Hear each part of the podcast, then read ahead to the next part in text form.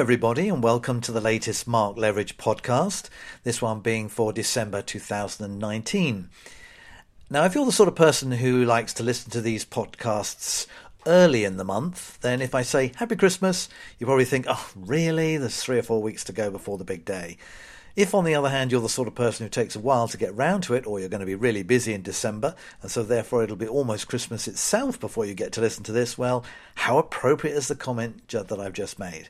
Either way, if you're doing shows over December, I hope it all goes has gone or is going really, really well, and that you'll get some time to relax when it comes to Christmas Day and Boxing Day themselves. Now, this month I want to start my um, podcast by talking about conventions, and it's a subject that I've come across uh, and talked about on a number of occasions in the past. The way that the nature of magic conventions is changing. Now, there are certain things that never seem to change. Blackpool Magic Convention, obviously, which is coming up soon, being one of them. The sheer size of the event and its long history mean that it is still very vibrant and attracting every year, it appears, ever greater visitor numbers. So take them out of the, the equation, but virtually every other general convention, and we're talking about anything from British Ring conventions to one day conventions that various clubs or societies put on, all of those have, over the, the last few years, found it difficult to get numbers and are struggling at times to run them at all. Um, this is a great pity because these conventions have always been, in many ways, the lifeblood of the local magic sort of scene, but not anymore, it seems.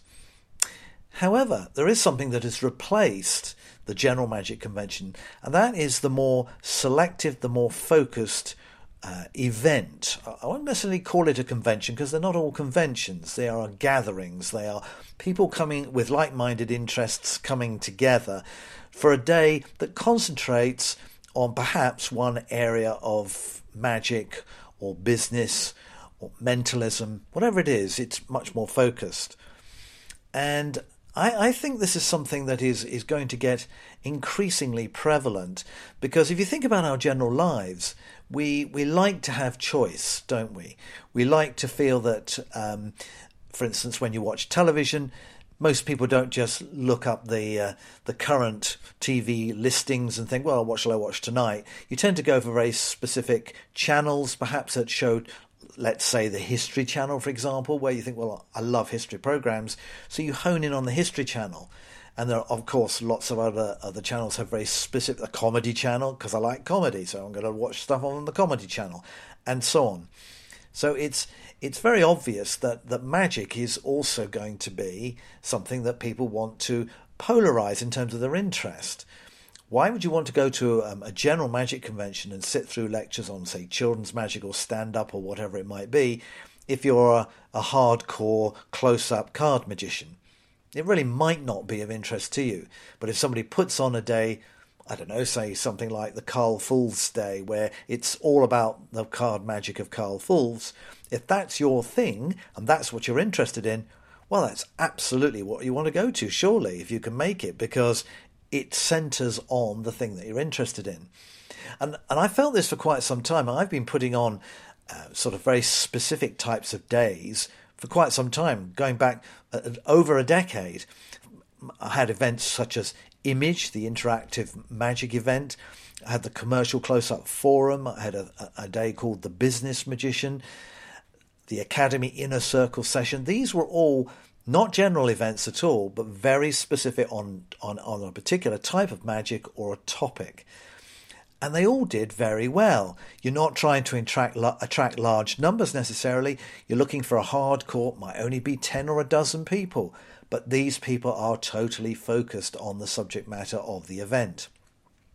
And to me, this is much more interesting, for, I suspect, for a lot of people. I, I think they're going to be more interested in this, if they have a particular area of magic that they are interested in, than perhaps taking a punt and going to a general convention and hoping that one of the lecturers there or a bit of the magic will, will suit the uh, particular interest that you have. Uh, and an example of this is, is coming up next year, actually, because uh, Magic Scene is sponsoring an event that's being organised by Jay Fortune, which features Jeff McBride and Larry Hass. and it's a two day conference taking place in Blackpool on the 28th and the 29th of March next year, 10 in the morning till 6 in the evening. And it's called Shaman and Showman. And the first day is called The Healing Power of Magic, and the second conference is on The Meaning of Magic. So the first one, the healing, the healing power of magic, that particular one is about how magic can be used in a medical context, perhaps, so by doctors or others, other professionals, therapists, people who are looking to help people and use magic as a way of getting into the psyche of the people that they're dealing with. Um, but also for magicians too, who who are looking to to, and there have been a number of uh, quite high profile examples where magicians have turned their skills to helping people in a medical context. So this, but the first of these conference days is going to be all about that, how to use magic to to help patients, and the second one, the meaning of magic, well, how to give magic visual metaphors um, how to help with character development and presentation and scripting and, and things like that. So, and lots of magic routines that, that are concrete examples of the points that are being made. Larry Hass and Jeff McBride are, are, are, world renowned, of course, for their wonderful way of getting to the real nub of what makes great magic. And for them to come and do this these, um, this two day conference at uh, in Blackpool in the UK is a wonderful thing. Um, if you if you're interested, incidentally, in more information on that, go to the website jayfortune. That's j a y fortune.co.uk forward slash shop, and you can get information there. There, there's an early bird um, price reduction. It's fifty five pounds for one day, ninety nine for two. If uh, if you want to go to both days, uh, if you register before the 31st of December. So it's worth going and having a look. And if you're fans of Jeff McBride and Larry Hass, then I would have thought that it's something that you want to go to simply for that reason alone. But this, I think, is a very good example of the way that um, specific type events can have very um, very important meaning for people who are interested in those subjects. And if those subjects are interesting to you, then this is a perfect example. One of the busiest and hopefully most useful sections of eClub Pro, that's my online magic and information resource, is called the Advice Centre, in which each month I answer two questions that have been sent in to me by members from all around the world and it's incredible the diversity of question that have been asked over the years. And there are hundreds that you can read on. Members can read, go back and read the answers to on the uh, on that particular section on eClub Pro. And I thought it might be interesting just to pick out one of those questions uh, as something to talk about now. And the question I decided on was that somebody wrote in and said, "How many tricks did I think they should carry on them when they were doing strolling magic?" And on the face of it, this is very simple, where you just take as many as you need. Oh, but hang on a minute, that that isn't really the answer, is it? Because there are a number of different things that you might want to take into consideration when deciding on what you're going to carry. If you're a strolling magician, I would make the assumption that you're going to carry everything on your person because obviously you're not going to be working with a hopefully you're not trying to work with a case or anything like that. I do occasionally take a small extra hold all bag but often that is only as an emergency bag and i don't actually carry it physically around with me. Everything else is actually all the props are in my jacket. So that automatically sets a limit to what you can carry because you don't want to cram your pockets so full that you can't get stuff out easily or that you lose little gimmicks or props that you need. And so that, in a sense, creates a, ceiling perhaps for the number of tricks, but it still doesn't give you a number. So I think the next thing that you need to think about is okay, well, um, what type of strolling magic event am I going to? If you're going to, let's say, a big reception event where you've got, say, 200 people in a sort of standing with drinks and canapes, and you you're mixing and mingling with them and entertaining them wherever they happen to be standing or sitting. Well, with that many people and the and the uh, probably the amount of time that you've got available to you, you're going to be doing one, two tricks absolute tops for any given group, and then moving on and because of the nature of the, the of uh, a mix and mingle group, people will be moving around quite a bit. The groups will be breaking up and reforming, so there's a very fluid feel to it. So unlike a table table event with tables where the tables are fixed and the people are sitting at those tables and they don't basically move. With this, it's a fluid audience. And this means that you need very few tricks. I mean, I find that if I'm going to be doing some magic at, at, a dinner and I'm going to be doing the tables, but I'm doing the mix and mingle first, I probably only perform two, maybe three tricks in total for the whole of the drinks reception because I can just re- keep repeating them. I can move around, there's plenty of people there. I need hardly any I mean, I would take more than that, but I probably will only perform two or three. And I will also make sure that those two or three tricks I do not then perform at the tables. Because obviously, when I go to the tables, I want to make sure that all the magic that I do for anybody comes up fresh. So you could say, well, in a large event where you've got a, a relatively limited amount of time, you don't need that many tricks. On the other hand, if you're a strolling magician at a private party, perhaps in somebody's house, where they say, well, there'll be 20 to 30 people and they want you there for an hour and a half.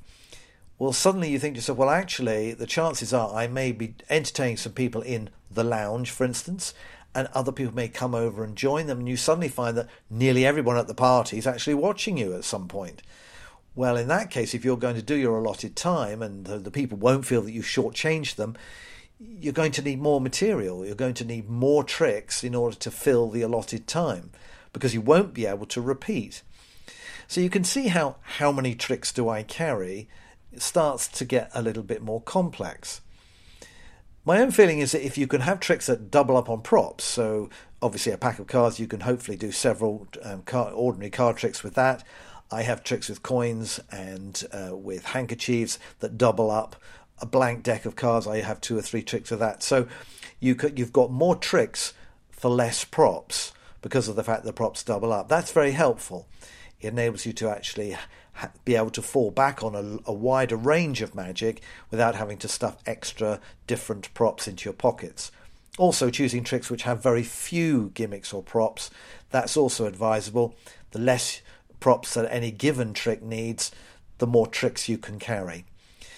So, these are some of the things to think about when you're trying to decide what to carry. What type of event is it? How often will you be able to repeat tricks, do you think? Uh, how many props are you going to are you going to have tricks that have a lot of props? Hopefully not, or just a few. And will some of the props double up? Once you get all those things, then you'll probably come out at a number that feels right when you put it into your jacket. For me, it's around a dozen to fifteen different tricks that I can carry on me. That's less props than that actually, and it means that my suit is not overcrowded, but I still have plenty for just about any event that I uh, that I need to perform at. Back in 2006, I published a book called A Simple Guide to Creativity, in which I put together what I hoped was, and I'm sure is, a very clear breakdown of what uh, is a trick is made up of and how you can twist and turn and create magic once you know the principles behind it all. Um, there have been lots of books on this in the past, of course, but mine was designed to be a simple guide to.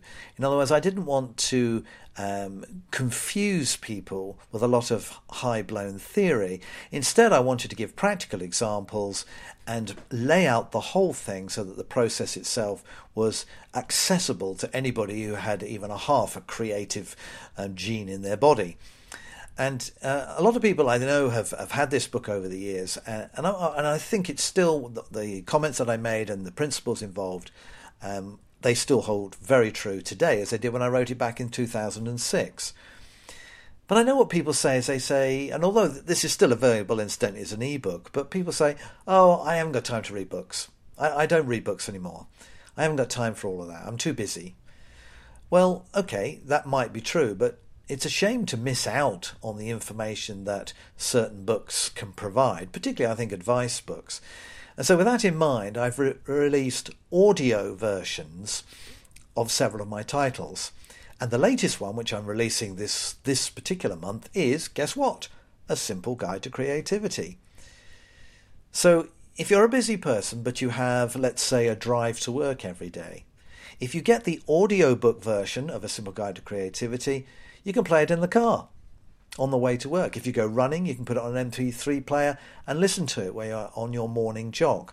if you're somebody who likes to sit and relax in your front room with a cup of coffee or a glass of wine, again, you can listen to it while you're doing that. The book actually runs for an hour, just under an hour and a half, so you might not want to listen necessarily listen to it all in one go. But it's a really good way of assimilating information, and it's surprising when you listen to something. If you if you kind of shut your eyes and put headphones on and block out everything else, and you just listen to the information, and it makes pictures in your head. It's often more memorable, certainly for some people, than it is trying to read it on a screen because it's an ebook, trying to read it on a screen. So, um, if you haven't had any of my um, audiobooks before, um, there are, apart from the, this one I'm now releasing, The Simple Guide to, to Creativity, um, there are one or two others as well. The Table Magician, then there's um, Going Walkabout, and then there is The Trade, Trade Show Magic. These three books are also available as audio book versions. So take a take a, a little look at those, and um, they're a very good way, I think, to get important information that may help you with your magic. I reckon that uh, most magicians who are either amateur or semi pros will probably have a slightly scattergun approach to um, putting together a new act or getting new tricks for their act. I think that the fact of the matter is that tricks themselves don't pre select themselves. Not as such, anyway. Because what tends to happen is, I think sometimes we, we see a, a new release or a new trick and we think, oh, that's exciting. And because it's new or new to us, then you, you, you want to find a place for it in your act. And that's not actually probably the best way to select new material, is it? Because it may not fit in with the other trick. You may have other tricks in your act already that are similar, perhaps um, in either presentation or method or plot. Um, or it may be that uh, actually, in, in terms of a theme, it doesn't really fit with some of the other tricks in your act. Way better, I suppose, is to determine what your act's theme actually is. Is it, for instance, based on a, a strong performing personality that you have? It's great when a performer has a personality which defines the magic. Some of my favourite performers are people like that, who have a very set personality, and, and what they do is they then look for tricks which augment and enhance and fit with that performing personality. It's a really good way to go because if they if they see a trick that uh, they like, but it's not really appropriate for their performing personality, I'm sure these people will say, "I love this trick, but it's not going in my act. It, sometimes it must take quite a lot of self restraint because there are some tricks think, oh, I would love to do this trick, but it doesn't really fit in with the theme. So um, I think if you're strong like that and you really want to keep your performing identity and have an act that is um, harmonious, then choosing tricks that only that fit into your particular style or your per- performing personality are really important. I mean, some people make it easier for themselves or easier for themselves by having a prop theme or a colour theme. Um, and this can work too, of course. for instance, some people have had, let's just say, when DVDs and CDs first came out, you had acts that were incorporated nothing other, basically, than tricks using those particular objects, CD, CDs and DVDs. That it's a coin magic, all coin effects uh, and so on and so forth. So um, that is one thing, but having a performing personality as opposed to a theme of a, a particular trick is um, is much more interesting because it means that you might be able to choose a lot of varied magic, but it's magic that fits your performing style. And that, I think, makes for a more varied and interesting act. So, if you're selecting material for your act, have a think about who you are and what your magic is supposed to be about, and then go and look and find and access magic that fits it, rather than just buying the first new trick that comes along and trying to shoehorn it into your act. I have an acquaintance, a gentleman who's now in his 80s, who I've known for many, many years, who, for as long as I can remember, he has been running a theatrical agency. And over the years, he's given me sporadically, it's true, bookings as close up magician.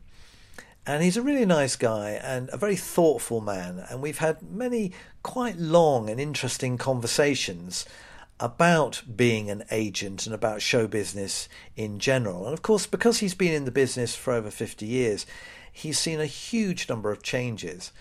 When he first came in into the business, it was very much um, at the centre of all top entertainment venues. Agents were required and put in acts into all the best places. And, and being an agent was a very lucrative profession to be in. In fact, I suspect that sometimes it was the hard part was getting enough acts to fulfill all the bookings that were coming in rather than the other way around. But gradually over the years, particularly obviously since the internet has become so powerful, and acts themselves has, have sought increasingly to market themselves through their websites and through social media, then the power and the pull and the importance and relevance of agencies has gradually been in decline. And, and he bemoans that. Um, he's come out of being a general agent now and he represents, he do, he's gone more into management where he's representing specific bands rather than trying to be an agency that can provide all sorts of different types of entertainment to anybody who requires them. And although it's true to say that, that uh, big business, corporate um, for corporate events, uh, some hotel sh- chains, they still rely on agents to provide the talent that they need for their events. A lot of the time, smaller events are not using agents anymore. But the trouble is that the um, the agents in the, like the old-fashioned agents, the good ones, that is, would always vet the acts. They'd always make sure that they were honest, that what they said they could do, they did, and that they did it to a, a suitable standard, and that their their act was right for the venue or the event that they were being put into. That's where agents really scored. They were able to talk honestly with a potential booker about the acts on their books and say, well, this guy, mm, not so much, not quite what you want, but I do have somebody else who will fit the bill exactly. That's that sort of advice from somebody who actually knows the acts and who, and as my friend does, he used to go and watch the acts. And and even with some that had been on his books for a while, he would occasionally go and watch them to see what they were up to these days to make sure that he still understood where they were and what the standard that they were reaching. But of course, once people start to self promote, everybody becomes wonderful, star studded, the best thing since sliced bread.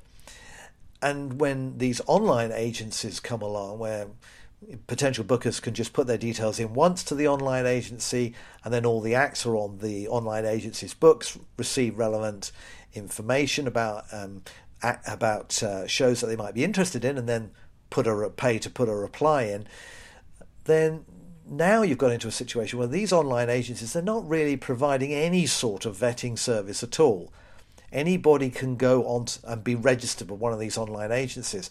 So, from the booker's point of view, there is no guarantee of quality. And that seems a bit of a shame. So many things in life, of course, these days are hard to quantify. Um, you've got people like Checkatrade, where for the building trade, they say that they they check all the all the people who are registered with them, that they have all the right insurances, they have the right skills, they can do what they say they will do, and so on and so forth, in an attempt to get round this idea that all builders are cowboys, and to stop those that are from actually getting work. But it's not a fail-safe system. But Magic doesn't appear to have that. We all self-promote, and therefore it's easy for us to say we're great when we may not be. So I think it's a shame for, for the old style agents if they are finding it harder because they do still have a, a vital role to play. The good ones who actually know the acts. And it's like everything else in life, you can't always um, know or believe what you read online. But if somebody, a voice on the end of a phone, can tell you, hopefully honestly, what an act is like because they've seen them, that for a booker surely must be its, uh, worth its weight in gold. The final topic for this podcast kind of uh, follows on slightly in a way from the previous thing that I've just been talking about. And in fact, um, the information that I'm going to be talking about now is based on a Mark's monthly message, which is a video presentation that eClub Pro members get in the middle of each month. And a recent one had the title Managing Expectations. And I think this is a, a, really interesting topic when we talk about how we as acts now self promote. Because I think there's a danger if we're not careful that we get so wrapped up in trying to tell everybody who is out there and anybody who cares to go to our website how wonderful we are and what we can do, that there, there is a danger that you overstate what your abilities are or what you can deliver. So that when we actually turn up and do what we have we think we promised to do, it turns out that the booker may be a little disappointed because the image they got from what you said, what your website showed, actually left a different impression than the one that reality actually showed when you turned up. I mean, for instance, a simple example of this would be photographs. Um, you know, we've all had photographs taken and we use them on our website, and sometimes it's easy to leave a photograph there that actually shows you from 10 years ago. Well, if you're at a particular point in your life or you're fortunate enough that your looks basically haven't changed very much in the in the 10 years since the photograph were taken, then that's fine. But you may be at a period of your life where your your looks have changed. Maybe you've lost a lot of hair, or you've turned very grey in that period. And there's a there's an expectation when the booker sees a picture of you, they think, oh, this guy looks like he's the sort of person who would um, mix in well with our the, our guests and with the demographic of the age group that we're that we're inviting to the party, and then when you turn up, they think, "Oh, oh, crikey, who's this?" You know, they feel like somebody else has turned up because the person who turns up looks a lot older than the picture had led them to believe you were going to be. And it's it's the same with, uh, for instance, video. I think performance video on a website is fantastic. But if you use either a picture or video that shows you doing a dramatic, let's say, for example, an illusion, you're using this picture or this video because it shows you doing a big illusion that, that is perhaps very um, interesting, exciting, engaging, makes people want to book you. If when you then go to do the booking, they are going to expect to see this type of magic, and you turn up and you do some lightweight sort of stand up front of curtain stuff instead of the illusions they kind of expected, then they say, well, hang on a minute, that's not what I thought he was going to do at all and they may be disappointed. And the fact that your your act was great may not just be quite enough. They've still the booker may still be left with this frustrated expectation because we have not in the publicity managed the expectation. And I think this is this is something that it's really worth considering. Try and stand back and look at your publicity and say to yourself, if I was a booker, and I was reading this or watching this or taking in this information, reading these quotes about how wonderful I am, when I then go and perform, am I delivering what those comments suggest I can deliver? If you're not sure, then get a close friend to give you some honest truths. Because it may be that the hyperbole that you've been using to try and big yourself up, and we all do it. We all say we're we're great. Of course, you're not going to say, "Well, I'm I'm distinctly average." You're not going to say that unless it's a joke. So um, you're going to build yourself up, but there are, there are limits, surely. And if you don't know what those limits are, it could well be that without you realizing it, you are actually building up an expectation in the person who's booked you that you are never ever going to match. And as a result, as I say, no matter how good your act is, chances are they will, at least to some extent anyway, be disappointed with you. And that's a huge, huge shame. Well, there we are. That's the December podcast. Thank you so much for taking the time out of what I hope for you is, if you're a performer, is a busy schedule. Have a really great uh, festive season, and I will look forward to being back here with you in the new year. Bye for now.